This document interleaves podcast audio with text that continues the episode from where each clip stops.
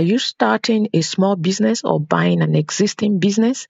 This podcast, Start Up Your Small Business and Learn, shares perspectives using the psychology of retail and financial awareness, all with a reasonable dose of optimism. The show promises to give startup solopreneurs insightful strategies and practical solutions that support the mindset to execute business projects. My name is Ola Williams, your host on the show.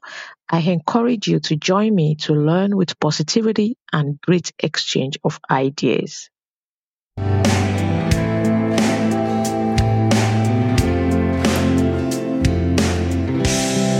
Oh, yes, welcome back. So the another way we can, the practical steps you can take.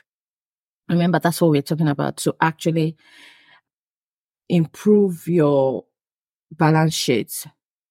So when we look at, when you look at the assets, can you, so some of those equipment, can you review the design of the assets? So practically in businesses, there has been value in actually looking at the design of those assets, speaking with engineers. For in the case of a small business, that will be looking at the manuals that came with the equipment, and you know, doing some research, some simple research on Google, and speaking to anybody that is knowledgeable with such an asset to actually know the life, the expected life of the asset. So, assuming you have an equipment, that you your contract has been depreciating for three years.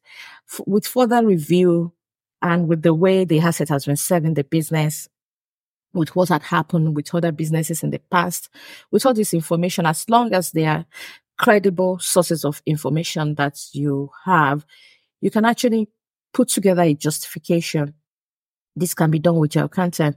Your accountant can do it to actually increase the life of the asset. So if there's an equipment that the accountant has been depreciating for like three years, if you've enjoyed this episode and learned something, or the show has benefited you in any way, I encourage you to please hit the subscribe button and share this episode with people so they too can learn.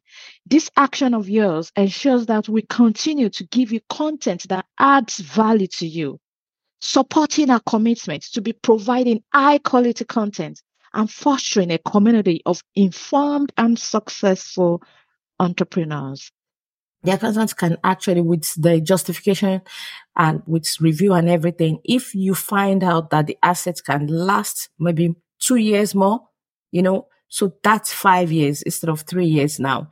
And what that means is instead of the accountant, you know, we said the, the example we made was a laptop of $1,000 and the accountant start charging into your income statement monthly based on the three years, maybe about $28. So if it was five years, the accountant would be charging like $15, $16. Now look, do the math, $28, $15, $16.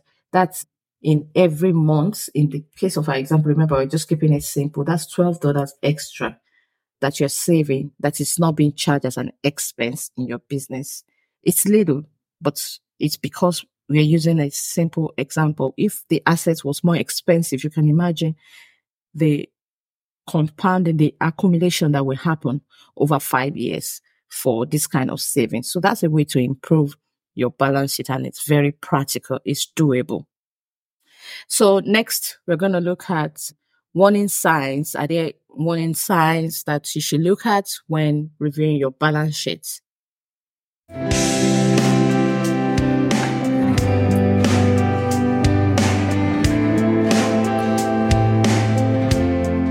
Thanks for listening. Hopefully, that added value to you.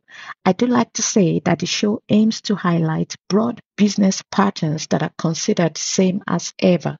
However, I also acknowledge that personal circumstances may differ. So please apply the lessons in line with your context and seek professional guidance as may be applicable to your business. Until next episode, please do share the show so value is added to others as well. And remember, Let's continue to learn together and be encouraged to keep on connecting.